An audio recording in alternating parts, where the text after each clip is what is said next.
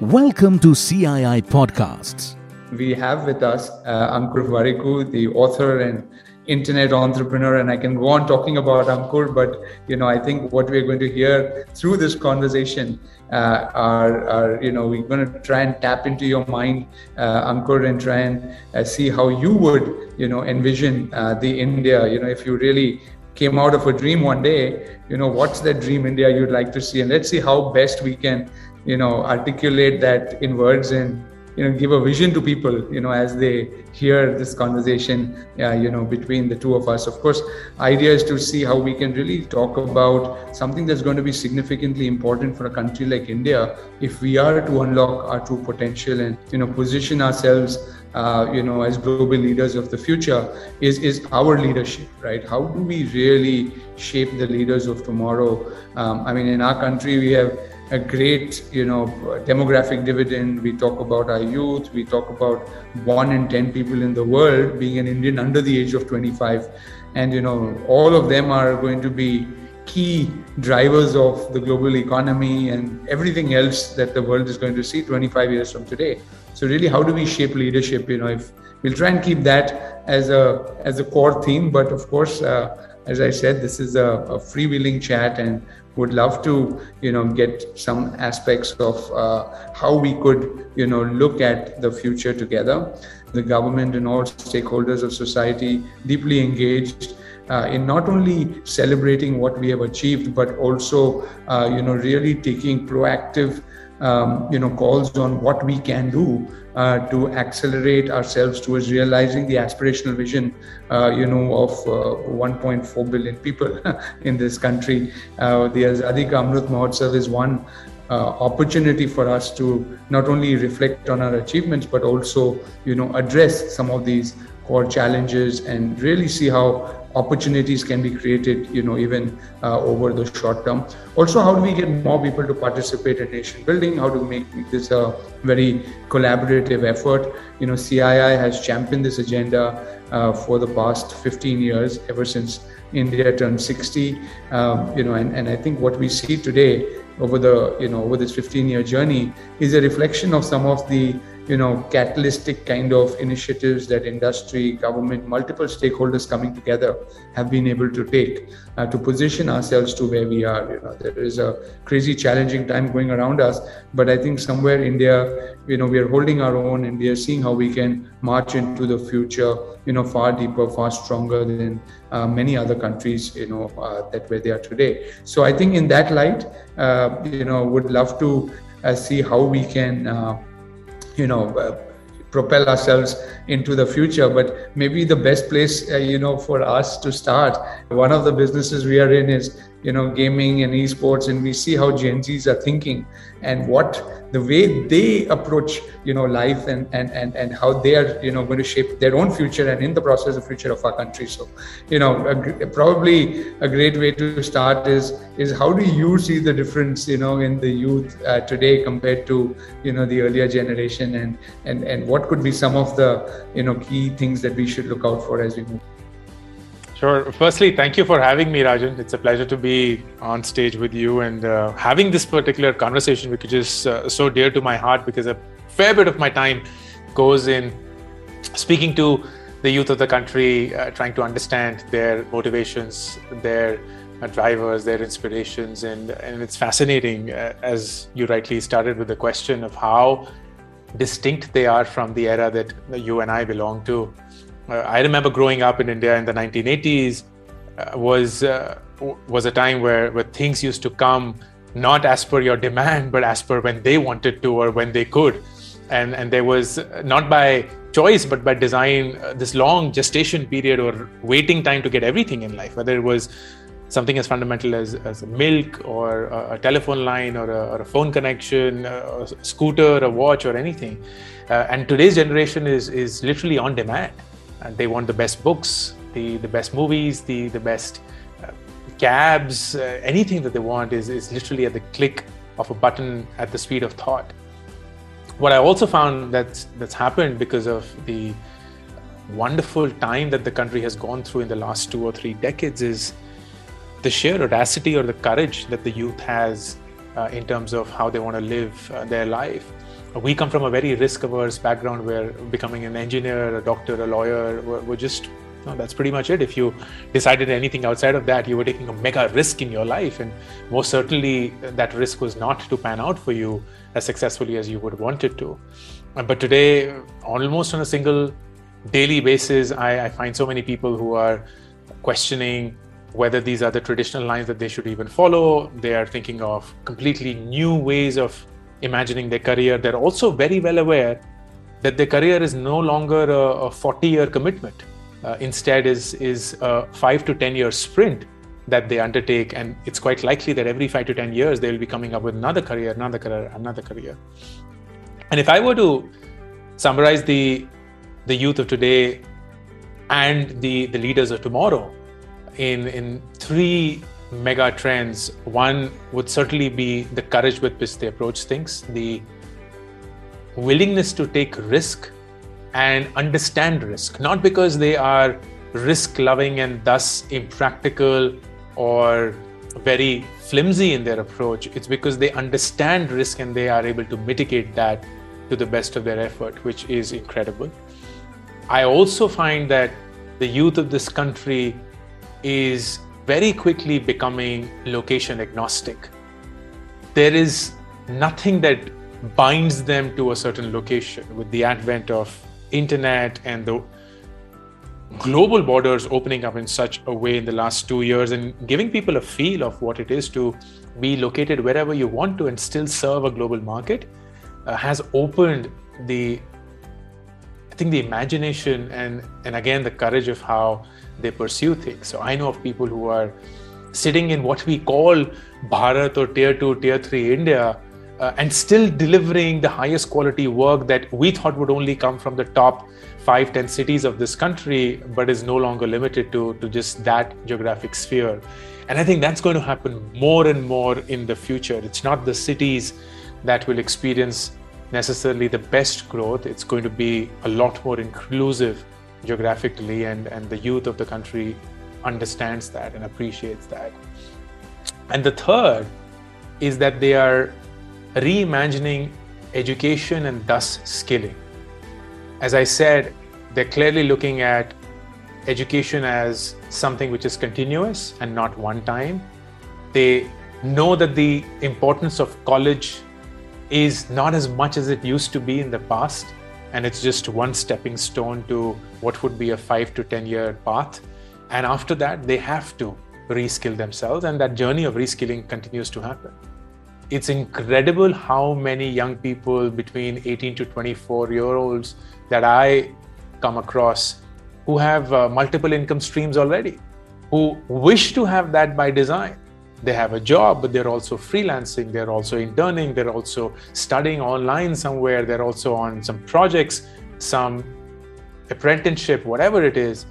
And they know that that is by design how they want to live life. They don't want to settle on just one thing, instead, keep exploring what is there to offer. So, when you combine these three things, I am super excited about what the next 20, 30 years are going to be. Because you're sitting on the best demographic dividend that the country has. We have the highest population of youth in the world right now. They are going to not be limited by their geography, their ability to even step out of where they were, irrespective of the circumstances, irrespective of the education. And they are on a daily basis consuming success stories that are making them even more and more audacious and courageous in their ambition. Uh, and I think that's a potent mix. So, uh, as, as was said, that no one can stop an idea when its time has come, uh, and I think that that time has come again. No, I think it's very very exciting, and you know, very well put. You know, the three attributes that that you kind of outlined, but you know, all of them, right? Courage, risk, location agnostic, and being uh, you know lifelong learner actually lend itself exceedingly well to entrepreneurship. You know i think all of these are qualities that entrepreneurs need especially global entrepreneurs you know today because you need to hire the best talent you need to solve problems for the world. You know historically we've always believed that you know we use um, a mechanism to solve challenges in india and use that frugal innovation to do a lot more globally but you know today we have an opportunity to do that across the world nearly at the same time because you know of course of all the qualities that you rightly said and the right skills you know that that can go and build up. And you know entrepreneurs also um, uh, in a way ankur you know create a lot of employment you know address the ability to build new skills and things like that. So you know when it comes to our uh, startup ecosystem and young people are so excited by that by that by that word how how do you assess the startup ecosystem today you know in india and you know the way you're looking at it? How how is that um, you know playing out in, in in your mind as you interact more with young people? So so I became an entrepreneur in 2009 when becoming an entrepreneur was nearly not as cool as it is today. Yeah. Uh, no, back then, if you became an entrepreneur, it most likely meant that you didn't get a job out of college or something. but today, it's fashionable, and, and there are so many like it's become prime time conversation. However, I believe that we are a country of entrepreneurs, and I've always been so. The big difference has been that of scale you literally have to go not beyond your immediate network of your family to have someone who owns a shop is self-employed in some way has what is called a business or a dhanda. When you have close to 60% of the population engaged in, in farming in some shape and form not all of that is is labor. There are enough and more independent farmers. They just have small pockets of land but they are making their own things work and that, one can argue theoretically, is being an entrepreneur, is essentially not being dependent on a monthly salary that someone else is cutting you, instead, making your own income, your own expense, and hopefully your own profit. The big difference, I believe, that's happened in the last several decades is the scale with which we are imagining that. Earlier, self employment was me, at best two, three people, a lot more of family members. It's a closely guarded, it's a privately held proprietorship. But now you'll see more and more LLPs, more and more private limited companies, a lot more funding happening at the venture capital level, the seed level, the private equity level. And that just essentially means that the same business idea of whether it is a, a restaurant that used to take orders over the phone but now does it fancily through an app or a laundry guy who used to come to your doorstep, collect your clothes, and give them back ironed, now has it through an app. The fundamentals of business remain the same. It's just the execution and the mode that's different. And, and that just means technology is going to play a huge part. Thankfully, we have a very young population where almost every young individual is so comfortable with technology that's the only way they think as against our generation, which was not born into technology and had to move towards technology. And that was a cultural and a generational shift in our mindset. These people are, are born into it. So it's natural, it's default for them. Number two is they've seen how big things can be. So they're not limited by what their parents did, they're not limited by what their relatives have told them. They are dreaming big and they know that they can go and raise money they can run bootstrap businesses and yet make a lot of money. They're reading about these success stories in the news and the media and so on. And i am fundamentally very bullish about the startup community. I feel that we are going to have a very different trajectory than the largest economies in the world which were largely manufacturing led we are going to be a services led economy and we're going to be a entrepreneurial or an entrepreneurship led economy where jobs and economic strength will be created within domestically will be consumed largely domestically. So the strength of the domestic consumer is very high but will also be made for the entire world because it is not physical in nature. It can travel boundaries seamlessly and instantaneously. So i think the make in India, sell in India story is already robust and has been the biggest reason why economy has also been in some way shielded from the global ups and downs of economic vagaries. But I think the make in India, sell outside of India story is equally propelling and is going to be massive in the next 20, 30 years.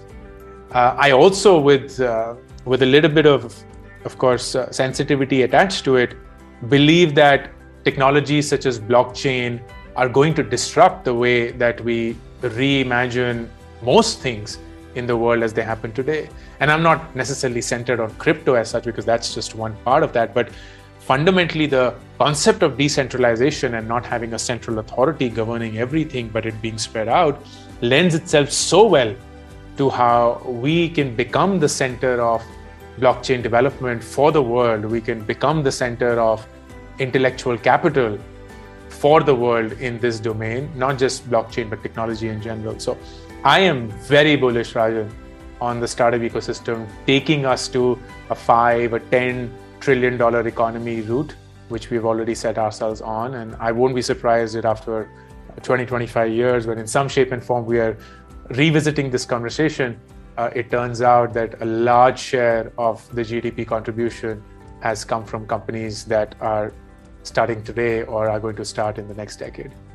I think I think that is a certainty if one were to uh, to see, and it's not only India, you know, Ankur, it's a global trend, right? If you go and see the top ten companies today versus even ten years ago, fifteen years ago, you know, at least the potential of a of a great economic enterprise, or you know, the ability to disrupt, especially with technologies like blockchain or so many others. We've seen AI and so many other emerging technologies always get, uh, you know. Uh, you know a kind of a, a, a, value proposition that is disruptively uh, you know different from even traditional ways of doing things. So i think that that'll be a given but it'll be very interesting to see where the winners are what is it that really makes that happen right? And and you know you have had a great career right? You you've done uh, you know you've been an entrepreneur and now you've become an author right? And and i think you know is, is that a way for you to influence young minds better to share your experiences. You know and we also live in this this age of you know digital media you know social uh, impact like little little things that you know can just reach anywhere in the world so fast you know and in a way there is also a power attached to that right? I think you know to be able to you know put this collective together and you know uh, use it to build a inclusive roadmap for a country like India. Like country like India cannot consider itself successful in 2047 if we have not really taken pretty much every Indian along, you know, and been able to do that, right? So, you know, I, I think one way, yes, we help people derive, get better livelihoods and and income, you know, by creating more entrepreneurs, creating greater economic you know uh, kind of activity uh, and technology will definitely drive that. But on the other side how do we then get this whole um, media and collective approach to uh, to help shape you know the future of of, of, of india? So uh, how do we leverage this potential to its to its um, you know optimal level? And it, and is is writing just the beginning of other things you want to do uh, in, in in the in the media or you know in that kind of space? Yeah so I, I uh, I've been deeply impacted and in a positive manner, Rajan, by the the teachers that I had in my life, and I was extremely lucky and fortunate to have the right set of guidance very early on, uh, whether it was through my parents, whether it was through my school, uh, college, thereafter, wonderful friends, mentors who have guided me through the journey. And I've made a lot of mistakes. So, despite all the high quality talent that was around me, I still ended up making a lot of mistakes and uh, and that just makes me committed to the ideology that teachers can actually impact a lot especially when you think about the youth.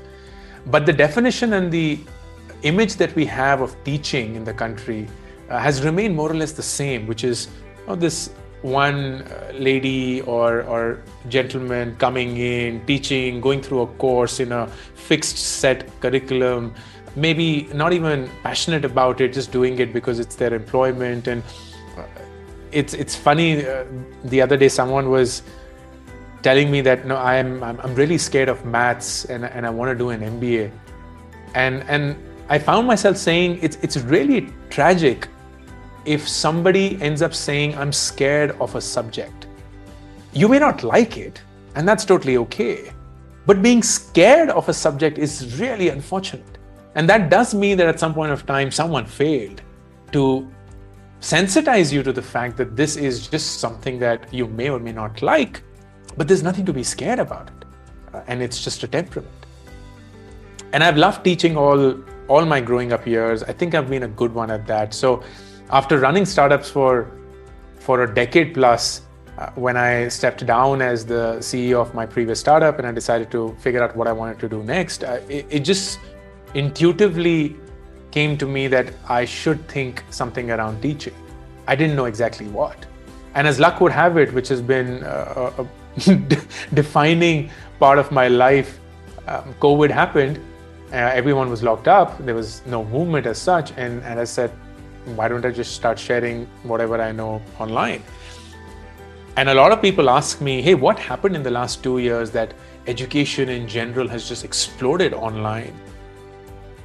Where was this demand before it? Like, what happened to the students? And I'm like, no, it's not the students. It's actually the quality of teachers. Because the best quality of teachers were just busy doing something else. But now, with nothing more to do, they started creating content and sharing it online. So the demand always existed. It was the quality of supply that went through the roof in the last two years. And that has now sensitized people to the fact that if you are genuinely good with whatever is it that you know, which could be a small microcosm of the larger world, you still can get a audience that is across the world just by the strength of digital, the internet, and of course, your own expertise in delivering. So I love this journey and I would love to undertake this journey for as far as it is. And I really feel that the youth is super smart to pick and choose where they learn from and what they learn and to what extent. And they are going to use this to the hilt.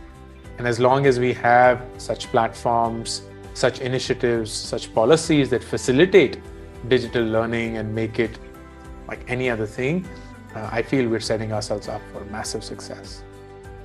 But you know, I think even to unlock the true potential of this, Ankur, as we've been discussing, you know, I think innovation has to be a word, you know, uh, that is is is a verb, right? Everybody is innovating, you know, especially in a country like India and with young people. I think you know even the the evolution of you know multitasking and the way one can you know do things is, is, is changing and you know happening at a very rapid pace.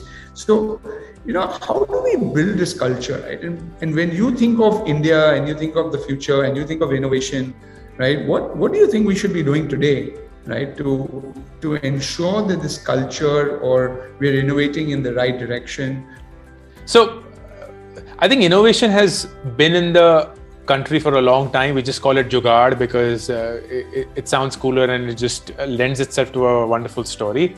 Uh, our ability to move around and find solutions to what is the problem is uh, is very unique and it has served us immensely well. What hasn't happened is for it to be structured enough so that it can become a process and thus a way of thinking.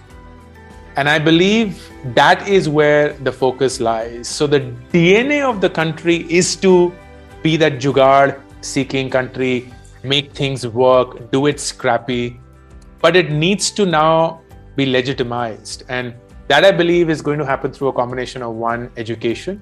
There has to be stress during school and college around how your unique ideas and how your ability to have this jugaad in your mindset translates into a way of thinking. Uh, and I believe that that will happen through interdisciplinary education, which already has become part of the education scheme that was released. So I'm so happy with that because you can't be a science student and then be taught jugaad because jugaad is not what scientists do. They have to be clinical in their experiments. And if you're an art student, you will never know what the joy of experimentation and hypothesis building is, while you will understand that the world is gray and zero and one and a continuum. So uh, it's it's wonderful that all of that will get mixed. So that's education. I also believe that a wave of experience that the youth will get, not starting up but working in startups, is going to make them more and more robust in their education, in their innovation mindset. You learn a lot, of course, when you run a business, but you learn a lot even while you are in the business and observing it. And which is very different from a corporate setup, a large giant where you're just one brick in the wall, one spoke in the large wheel. Uh, here you are a meaningful contributor, and I I see such a huge difference between people who work in startups and people who pick up a corporate job. Not to dismiss any, but just to come up with the comparison in the way that they think from an innovation perspective. So that's number two. And number three, I think what's also going to happen is we will see failure being acknowledged and hopefully at some point celebrated. Failing is not the end, and we all know that because we've lived life enough to see it. But early on, for people in their 20s and their late teens, failing seems like the end. It just feels like life's over. I didn't clear that exam, I didn't clear that interview, I didn't clear that job, and that's it, khatam. And I feel when you'll have more and more people talking about failure, talking about how they came out of that failure, how they still made it, it is just going to make people at ease. It's going to liberate them in some way, make them feel a lot less anxious, uh, a lot more confident of their decisions. So, education, experience, and failure being story told in the form of learning, uh, I believe will will set the country up for an innovation-led mindset, as against just a obedience-led mindset that we may have had in the past. Yeah, I think challenging the status quo is probably the source of all innovation in any case right yeah. so i think and and you know the, the the role that media government stakeholders can play in in celebrating failure like we talk of the silicon valley mindset coming to india you know it comes in pockets of excellence right but somewhere whose responsibility is it right to accept failure or to, to make it happen i mean when you think of it how how you know sometimes it's easier said than done right Ankur? you know i think we all we all say it, but you know, when it comes to you know one one one self-accepting failure, then convincing, and there are others who who see your failure as a learning and a stepping stone to do more. But how change that mindset? I mean, I it's it's it's it's a very important thing for us to change. I completely agree. You know, but when we go into education, we go into class, you know, the ones who are the bottom of the class, we start saying, "Oh, you're not smart enough," you know. So right from day one, you know we are putting people into this mold of competition and where looking good whether you are good or not is so important you know and then suddenly we say now we should as a society accept failure right so and you're involved with education you're shaping the future of that what what will you do differently to make I, this happen Any you know the, the, the beauty about uh, failure rajan and i've thought actively about it is you don't need to hear everyone's failure to find comfort. You just need to hear one story to find comfort. And in 1.4 billion people, you will always have enough and more failure stories that are coming out. You really don't need to create this movement that says, oh, everyone's to share their failures and let's everyone go through that experience. You just need enough and more to, to make that happen, which I believe is already happening. When when people come out and talk about their mental health, when people come out and talk about the fact that they didn't score as much in their school or in their college, when people come and talk about their failures of uh, getting fired from a job or getting laid off from a job and still making it, when people come out of their stories of uh, taking a break and, and struggling to find a start to their career all over again all of this just gives confidence and uh, and i and i think that that is what is is required comparison will never go away i don't think the youth will ever get to a point where will be like oh मुझे फर्क नहीं पड़ता कि मेरे दोस्त के कितने number आए हैं जब तक मेरे अच्छे नंबर आए हैं we're never going to get to that point that's just human psychology that's just how the human mind is structured we compare because that has served us for millions of years but i think the comparison can either lead to a paralysis of action or it could lead to challenging the status quo. And I believe you just need one failure story to use that comparison to challenge the status quo. When you're just saying, hey, if that person could do it and I feel inferior in some comparison set to the other person, I am now going to make sure I win. And I think I have an example that I can use to draw courage from.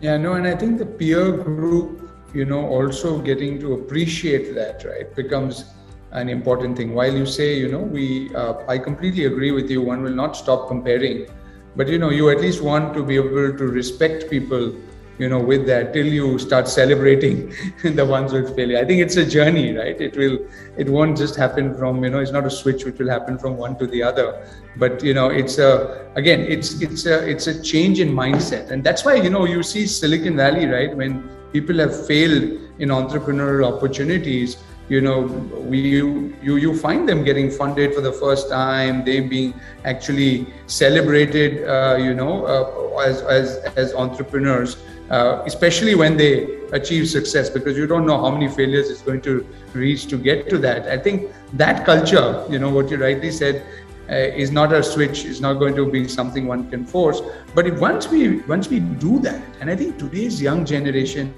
Ankur you would probably know better, you know, as you're closer to them. But even when I see my daughters and I see, you know, so many other young people, you know, they they are so much more open to you know challenges to these kinds of subjects.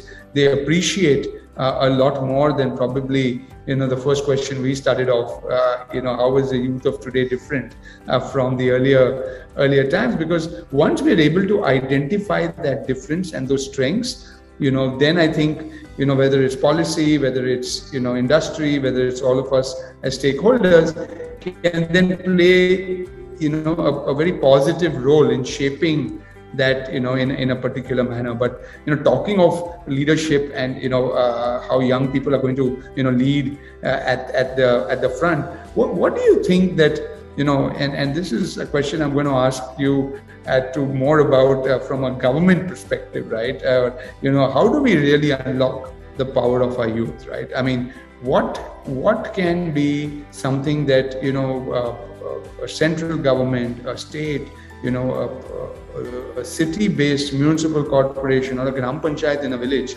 you know, can do, you know, to to encourage and unlock the true power of this this youth demographic dividend that we you know talk of, right? Is there something that you think we can do? Um, you know, any thoughts? No, I, I genuinely believe that it can happen and it needs to happen. Um, in my opinion, there are three parts to it. One is curriculum second is community and the third is is feedback. Um, I'll, I'll, go through each one. Uh, curriculum for the longest time has been the domain of, of the government. They have set what should be studied at what grade should be studied and so on. I do believe that the government can focus its energy now on decentralizing gov- uh, education. And what i mean by that is while you define the contours of what needs to be taught at a school level or a college level, broaden this out, think about skills that help people get ahead in life, whether they are academic or life skills, and then allow people to come and crowdsource what should be the content while you act as the curator of quality, not the creator of the content. That decentralizes this to the first level because now you have the world wanting to help you. You don't have to help yourselves as such. There are enough and more people who can teach biology better than most biology teachers in this country, but they don't teach it professionally. They love to do it as a passion. And we can always get them, and so many other such examples, to democratize education and make that accessible to anybody who has a smartphone and an internet connection. And that should be, in my opinion, down at the municipal level all the way to the central government, the ambition when it comes to the education plan or the curriculum. Second is community. Unfortunately, we have always been geographically bound. While when you look at the youth today, and yours is a great example, like when when kids game, they are no longer gaming individually. They're gaming is part of a community. And that is then displayed on how they are creating connections on platforms such as Discord or coming up with their own network where they perhaps don't even know each other. And yet they're learning from each other because that's what they thrive in. So if you can facilitate communities which are not geographic, I don't want to be limited to my own village, school, class. I want to be exposed to the entire world, and I can because I have something to offer. Then the facilitation of that is necessary. Today, unfortunately, most of the networks that the youth are part of are for either entertainment or for education, but they are not domestic, they are not national players, and they are not orchestrated to make that community happen. They just navigate their way through and make it happen, but most people just get lost in the way. If we can genuinely make that happen, then that would be a terrific way for people to learn, irrespective of where they are. And third is feedback, which is let them do some concrete work, whether it is a platform for projects, a platform for internships, a platform for opportunities at a student level, and then give them high quality feedback on how they are doing. Because that feedback will then help them reassess what they need to skill themselves on, go back to the first step of curriculum, become part of a community to make that happen, and then come back to that feedback loop again. All of this will ultimately get them absolutely skilled and not wait for a job to happen. They will know that they can create their own jobs. And, and that is where they will need to exercise uh, a lot more control. I, I understand that the government's job seems to be creating more jobs, but I do believe at some point of time it has to shift to how can people create their own jobs as against waiting for jobs to happen in the economy. Yeah, no, I think, and this is a very good virtuous cycle, right? That you say, because after the feedback, you go back to curriculum, and that new curriculum will create an extension of an existing community, but keep some of the broad based concepts of that community, whether it's the values, whether it's many other things that get built over time, intact as well. You know, and I think that's again a big, big way to you know to see what you want to retain and what needs to change. Uh, you know, uh, while what you rightly pointed out in the beginning that you know it's no longer a career for a lifetime, but it's probably a lifetime of careers you know run in sprints rather than one marathon? And how does the youth prepare you know itself to uh, to be able to you know take full advantage of the opportunity that is there? And probably preparation is what then creates the opportunity too. So it's all kind of tied in. But but no that's a great point. And i think uh, a holistic thinking like this across policy making is probably something that is required both across ministries but also you know as we look at you know state and even village panchayats because the opportunities and the skills required uh, in those areas or specific areas would be distinctly different from you know uh, maybe some other geographic areas while you do have certain sets of capabilities that could be you know of course generically relevant. But uh, but you know i think i think been great conversation and you know i don't know how 45 minutes have gone by Ankur but you know this last section i want to spend the next few minutes really talking about um, you know uh, the vision right? I mean you know when you wake up you know uh, how do you uh, see the dream of an india? When you uh, look at you know a vision for inclusive India? What are you seeing, and uh, what's your dream? Um, you know, uh, for for India. I I have an audacious one, and, and that is that anybody in this country with a smartphone and internet connection sits on the exact same opportunities that students of the best institutions sit on. That is my dream. That is my vision. And uh, I don't think it is impossible. I do think it will take a lot of effort, perhaps time. But if we set our goals on that, then uh, that would be the first step in my direction. No, I think I think creating that opportunity democratized through technology and and you know uh, inherently building uh, the the ability to learn throughout one's life are, I think, very key messages that you know uh, you brought out. That I think not only are your dream, but uh, are probably your reality today, right? And you're working and putting your whole effort, you know, uh, to to make that happen. So, I think if you succeed over the next 25 years in this, the country will. so, let let's see how we can get more to to your army and more you know people to to align to this uh, thought process particularly people of our generation and i think this could be you know our way of telling the next generation you know we're leaving a better india a better world for you uh, than you know what we inherited and i think that's that's probably one you know powerful purpose that people like us can have you know as we as we move on this journey but ankur it's been such a pleasure chatting with you and covering these different aspects and getting to know you better. But one thing I'll, I'll uh, you know, I'm going to take you on is that I'm going to, you know, find ways to have you more engaged, you know, in some of these uh, initiatives as we continue to move uh, forward uh, towards, you know, India at 100 as a honorable prime minister. I had to say the Amrit Kal for India is just beginning.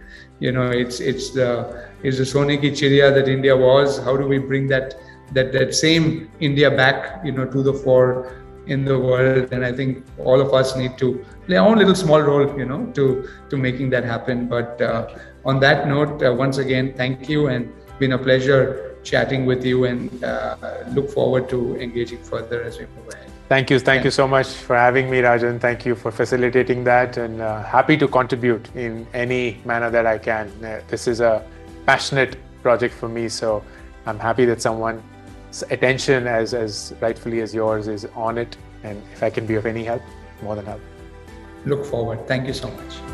Thank you for listening to cii podcasts